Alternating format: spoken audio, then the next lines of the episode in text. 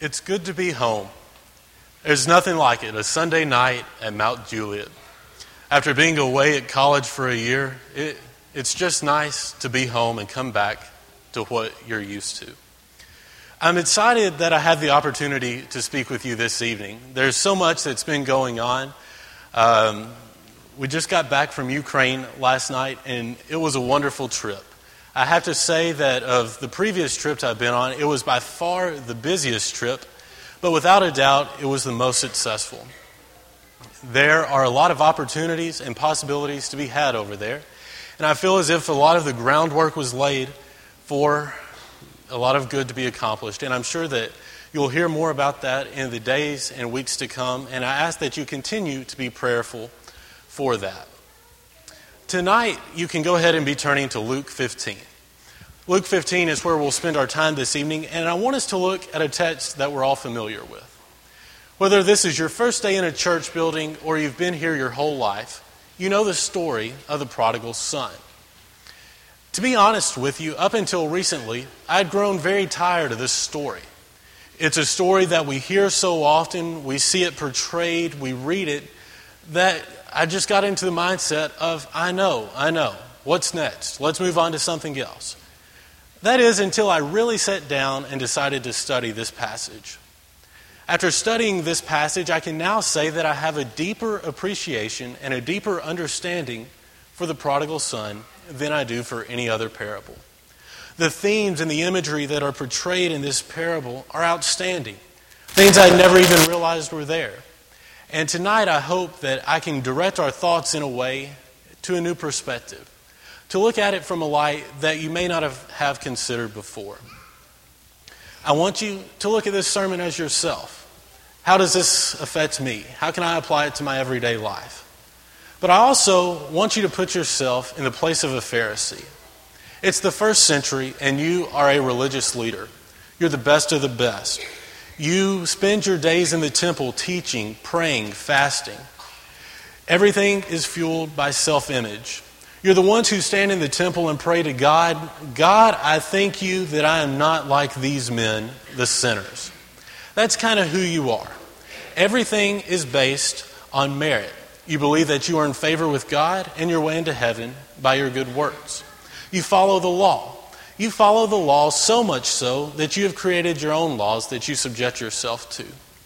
You don't associate with anyone lesser than another scribe or Pharisee simply because they're not as good as you. So keep that thought and that mindset in the back of your mind this evening as we approach this story.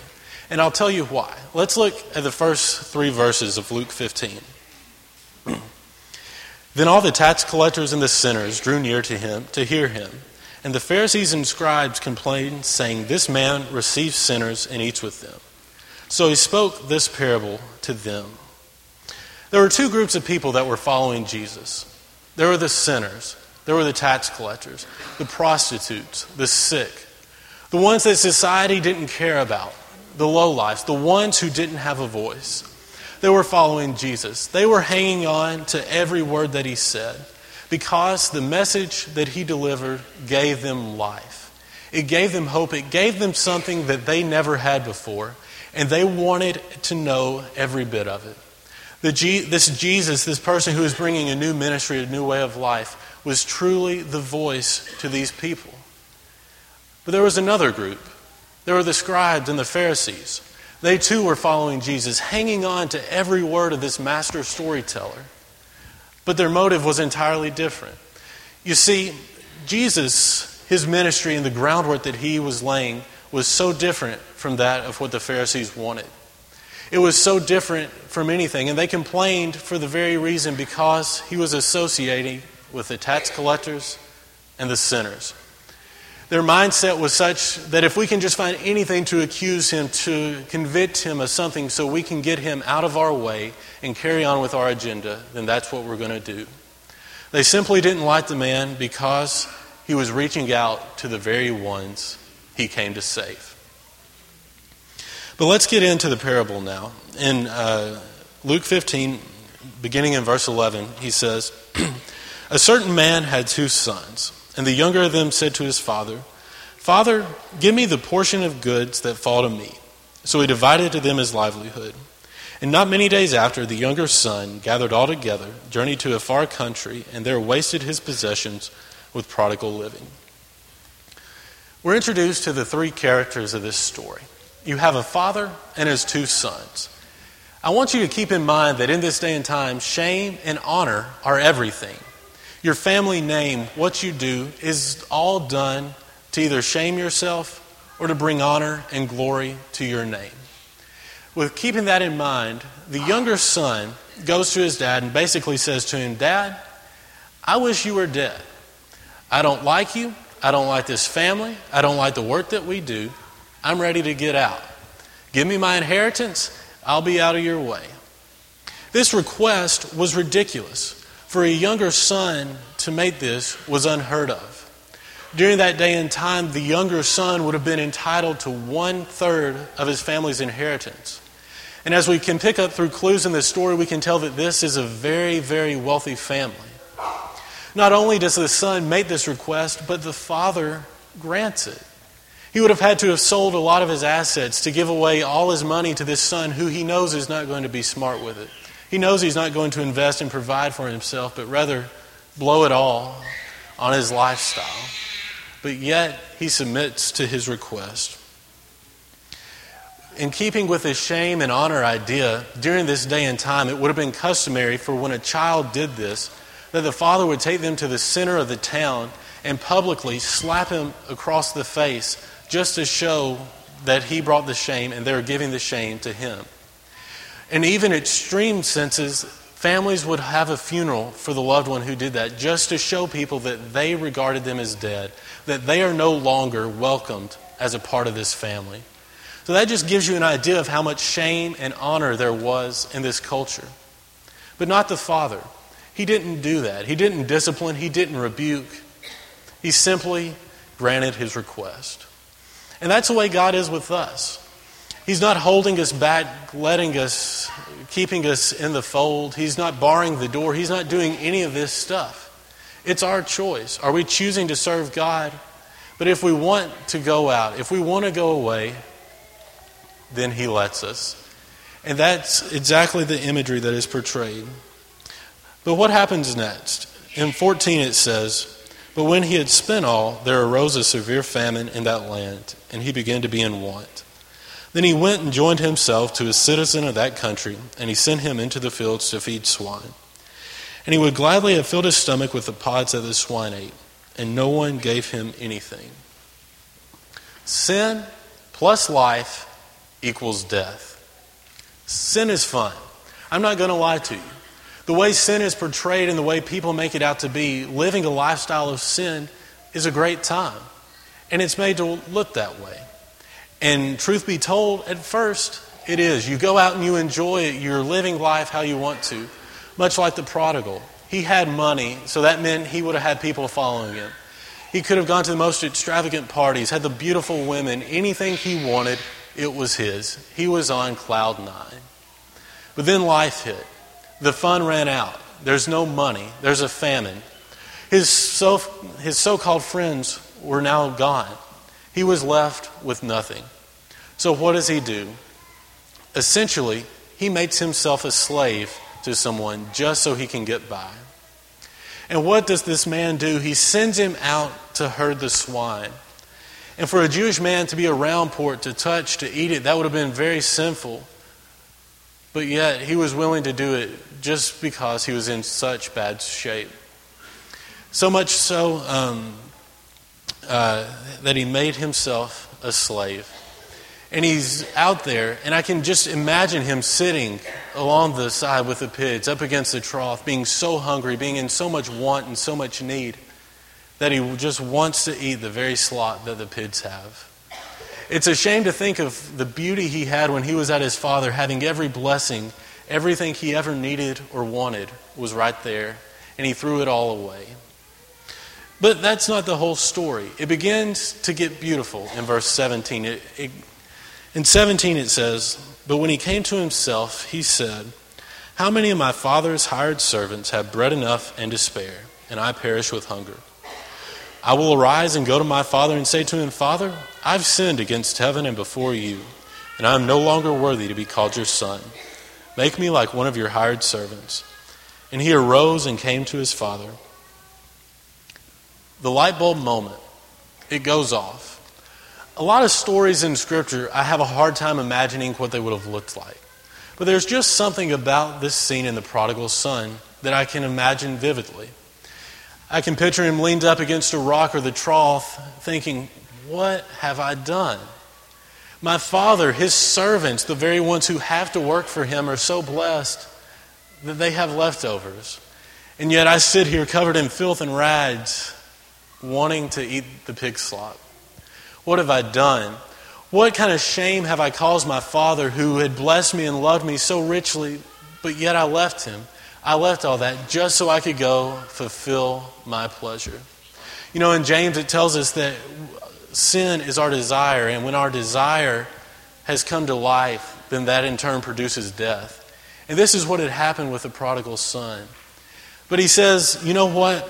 I'm not going to do this. It's worth a shot to go back home, to see if my father will receive me. And I can picture him getting up and staggering down a long, dusty road, the sun shining high above his head. He's skinny, he's covered in rags, the stench is sticking to him. He's rehearsing his apology in his mind Father, Father, I've sinned. I'm not worthy to be called your son. Having a sense of wondering is he going to accept me? Is he going to rebuke me? What, what's going to happen? I don't know, but it's worth a shot. And he begins that long walk back home. Then, in verse 20, but when he was still a great way off, his father saw him and had compassion, and ran and fell on his neck and kissed him. And the son said to him, Father, I've sinned against heaven and in your sight, and am no longer worthy to be called your son. But the father said to his servants, Bring, the best, uh, bring out the best robe and put it on him, and put a ring on his hand and sandals on his feet, and bring the fatted calf and kill it. And let us eat and be merry. For this my son was dead and is alive again he was lost and is found, and they begin to be merry. It even it gets even more beautiful. As we talked about shame, the father is about to bear the shame for the son of for the son again. You see, in that day and time, his garment would have gone down to the ground, and he would have had to have lifted his garment up so that he could run. It would have been shameful for his to show his legs, but yet he did it. It would have been shameful for him to run and greet his son, but he did it. It would have been shameful for his servants who would have had to have done the same thing with him, but they did it. I can imagine the father just standing there on the side, looking off into the horizon, taking a double take, wiping his face, and saying, Yes, that's my son. In that very instant, he runs and greets him. The emotion he has of the joy that his son is coming home. The son on the other end is staggering back with his emotions, and then they meet and there's the embrace. What a beautiful picture of the wandering son coming home and the loving father greeting him. There's no pretense, there's no contracts, there's no, do you know what kind of shame you've caused me? Do you know what kind of hurt you've brought to this family? There's none of that. The father says to his servants, Quick, go get the very best robe we have, go get shoes and a ring, and kill the fatted calf we need to celebrate because my son, my youngest son, he was dead, but now he is back. He's home.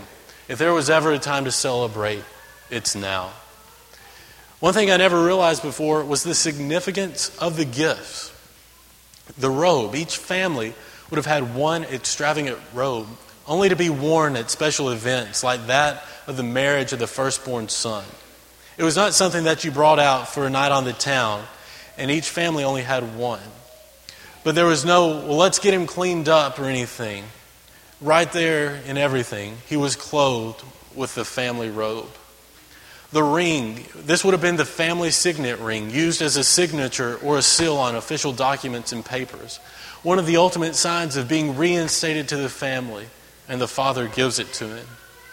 The sandals, only noblemen and their family would have had the privilege of wearing shoes and sandals, and yet the father says, Quick, go bring him shoes. All these signs that he has been reinstated back into the family. The fatted calf is interesting to note, especially later on as we compare it to the older son. The fatted calf, most families wouldn't have had one of those at their disposal. This family did. And they killed it for the younger son, a true means for celebration. This in itself is a beautiful parable. It seems as if this could end right here and everything would be fine. You have a wandering son who left his loving father with all the blessings. He went out to try to live life on his own. He goes out there and he realizes it's not what he wants. So he comes back home and the loving father just greets him. It's so beautiful. But that's not all. But let's take a moment and recap. You are a Pharisee. What are you thinking through all this? As a Pharisee, your head is about to explode. You are moving in your seat. You can't sit still because every aspect of this story is wrong. Not anything that's been done or said is right, and it is driving you mad. For the son to make the request to his father of his inheritance is unheard of. For the father to actually give it to him, that's something else. Well, the lifestyle that he lived, well, we all know that's wrong, and it seems as if living with a swine was acceptable punishment. But then for the younger son to think that he could even go back home and try to live with his father again, I don't think so. But then for the father to accept him, that shatters every conceivable notion that the Pharisees had. What is wrong with this story? But finally, someone is going to come into play who represents the Pharisees. If you remember at the beginning, we talked about how every twist and turn of this parable is going to end up directing it back to the Pharisees. And it's going to do that through the older brother. But where has he been? Don't you think if he was a vital part of this family, that he would have been there when his brother was leaving home? To try to talk sense into him and say, Brother, what are you doing? You don't realize how blessed we are. Our Father gives us everything we ever need or wanted. You don't want to do this. Look at the shame and hurt it's going to cause him. Or don't you think that when the brother returned home, the father, the very first thing he would say is, Quick, go tell my other son the good news that his brother has returned. But he's nowhere to be found. Let's see why. In 25, it says, Now his older son was in the field, and he came and drew near to the house. He heard music and dancing. So he called uh, one of the servants and asked what these things meant. And he said to him, Your brother has come. And because he has received him safe and sound, your father has killed the fatted calf. But he was angry and would not go in. You see, the older son was just as lost as his younger brother, and the father knew it. Even though he had been at home and had appeared to be righteous his whole life, and everyone in the community thought so, the father knew what was on the inside. He knew his heart. He knew that if he had went and called his older brother, that it would put a damper on the celebration. In this day and time, it would have been the older son's responsibility to plan parties and events such as this. And I can imagine the shock on his face of coming home and seeing a celebration, but uh, it's a celebration. Why wouldn't you be excited? And then to find out that your brother, your lost brother, is back, why wouldn't you be full of joy and rush in and greet your family at the celebration? But he doesn't do that. Just the way the Pharisees in the beginning of this story are not celebrating when the sinners repent. The sinners, the tax collectors, the hypocrites, the hookers, all those people who Jesus was out to reach, he did, and they were repenting, and that caused joy in heaven. But the Pharisees, the religious ones, the one who appeared to be right to everyone else, they were so lost that they refused to partake of the joy of the Father. Sin presents itself in two forms.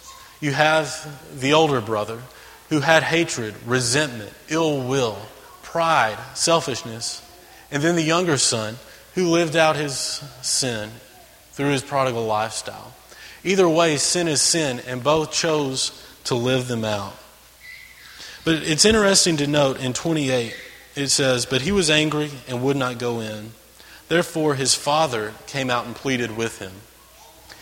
If you look at the two parables prior to this in Luke 15, you see that the celebrations are thrown not for the item that was found, but for the one who found it. As the shepherd finds his sheep or as the woman finds her money, They throw a celebration because of their joy, just as the father in this case throws a celebration for the joy he has over his lost son. And the pride and selfishness of the older brother brings the father away from his own celebration. And when he has brought him away, he demands answers. He wants to know why all this has happened. His true character is about to be revealed.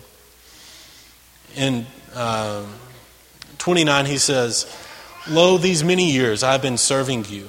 I never transgressed your commandment at any time, and yet you never gave me a young goat that I might make merry with my friends. But as soon as this son of yours came, who has devoured your livelihood with harlots, you killed the fatted calf for him. Hey, Pop, listen up because you have some explaining to do. How is it that I, your son, has stayed here? I've worked for you every day for years. Anything you said do, I do it. And what do I get? Nothing. You don't even give me a goat. But when your son, notice it's not my brother, but rather when this son of yours has come home, who's thrown away your money with uh, prostitutes, you kill the fatted calf for him? How dare you? Explain yourself. And that's exactly the way the Pharisees were. Every twist and turn, the story was going back to the Pharisees in hopes of the realization that they could come and join the celebration as well.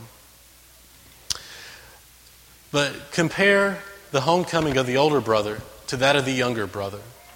When you see the younger brother come home to his father and they greet on the long road, it's Father, I've sinned. You don't have to take me back to the family. Just make me a servant so I can live. The humility and sincerity that's there in his repentance. But then you have the older brother who says, Look, I've served you, I've never transgressed you, and you haven't given me anything. And that's the difference between the Pharisees and a repentant sinner. The repentant sinners, they don't have to be reinstated back to their fullness. They just simply want to come home. They realize what they've done and they're sorry for it. And all they want is to be welcomed back again. But the Pharisees were so clouded in their mind and their thinking that they refused to partake of the joy with those who had come home.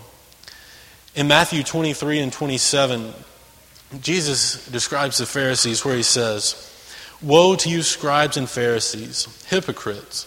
You are like whitewashed tombs, which indeed appear beautiful outwardly, but inside are full of dead men's bones and all uncleanness. Even so, you also outwardly appear righteous to men, but inside you are full of hypocrisy and lawlessness. Jesus is saying, I know who you are, I know what's inside. Yes, you may be in the temple every day. You may appear righteous. You may subject yourself to the law. But you're no different than a tomb. A tomb that may be decorated and appear beautiful on the outside. But what's on the inside? On the inside is death, bones, uncleanness, all those things that aren't good. And that's exactly how Jesus related it to the Pharisees by saying, Why won't you change? And then we see in the last two verses of Luke 15, we see the father's response to the older brother. And he said to him, Son, you are always with me, and all that I have is yours. It was right that we should make merry and be glad, for your brother was dead and is alive again. He was lost and is found. I can imagine the father in just a pleading, but yet almost a perplexed tone saying, Son, don't you get it? Why don't you understand? Your brother was dead. He was gone. He was lost. We thought he would never be back. But here he is. He's alive. He's going to be well. He's part of the family again. If there was ever a time to celebrate, it's now. But yet, you, you've been with me forever. You know how blessed you are. If you want a goat, you can have a goat. That's not what it's about. It's about the fact and the celebration of joy that your brother has come home. And why? Why won't you open your eyes and realize this? But the father, his pleading is with no success. The Pharisees, they don't change. The parable ends with almost a sense of wondering what happens. It doesn't say that he goes in and joins them at the feast. It doesn't say that he runs off or that he demands his inheritance. But sadly, we know that in just a few short months, the Pharisees were the very ones shouting, Crucify, crucify. The pleadings went unheard. With the story of the prodigal son, there's so much imagery there. You can fall into many different aspects of the spectrum. There are those who are like the younger brother. There are those who live in blatant sin and they really, for a time period, don't care. That is, until they hit rock bottom, when they realize what they've done, when they realize the pain that their sin has caused. And then they come home and it's such a beautiful sight to see. Then there are those who are like the older brother. They may appear to have everything in order, their life straight, and there may not appear to be anything wrong with them.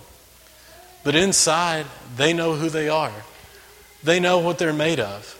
They know that it's just hatred and ill will. And they refuse to go to the celebration that is being held. It's interesting from the standpoint of the older brother that if you stand outside the celebration, you have to face the fact that you exclude yourself from the celebration altogether. The Pharisees thought they were righteous. They thought they were whole. They thought everything they doing they were doing was what it needed to be. They were following the law to a T, but it's not right. They refused to go to the celebration for others. They refused to rejoice over the ones who were saved.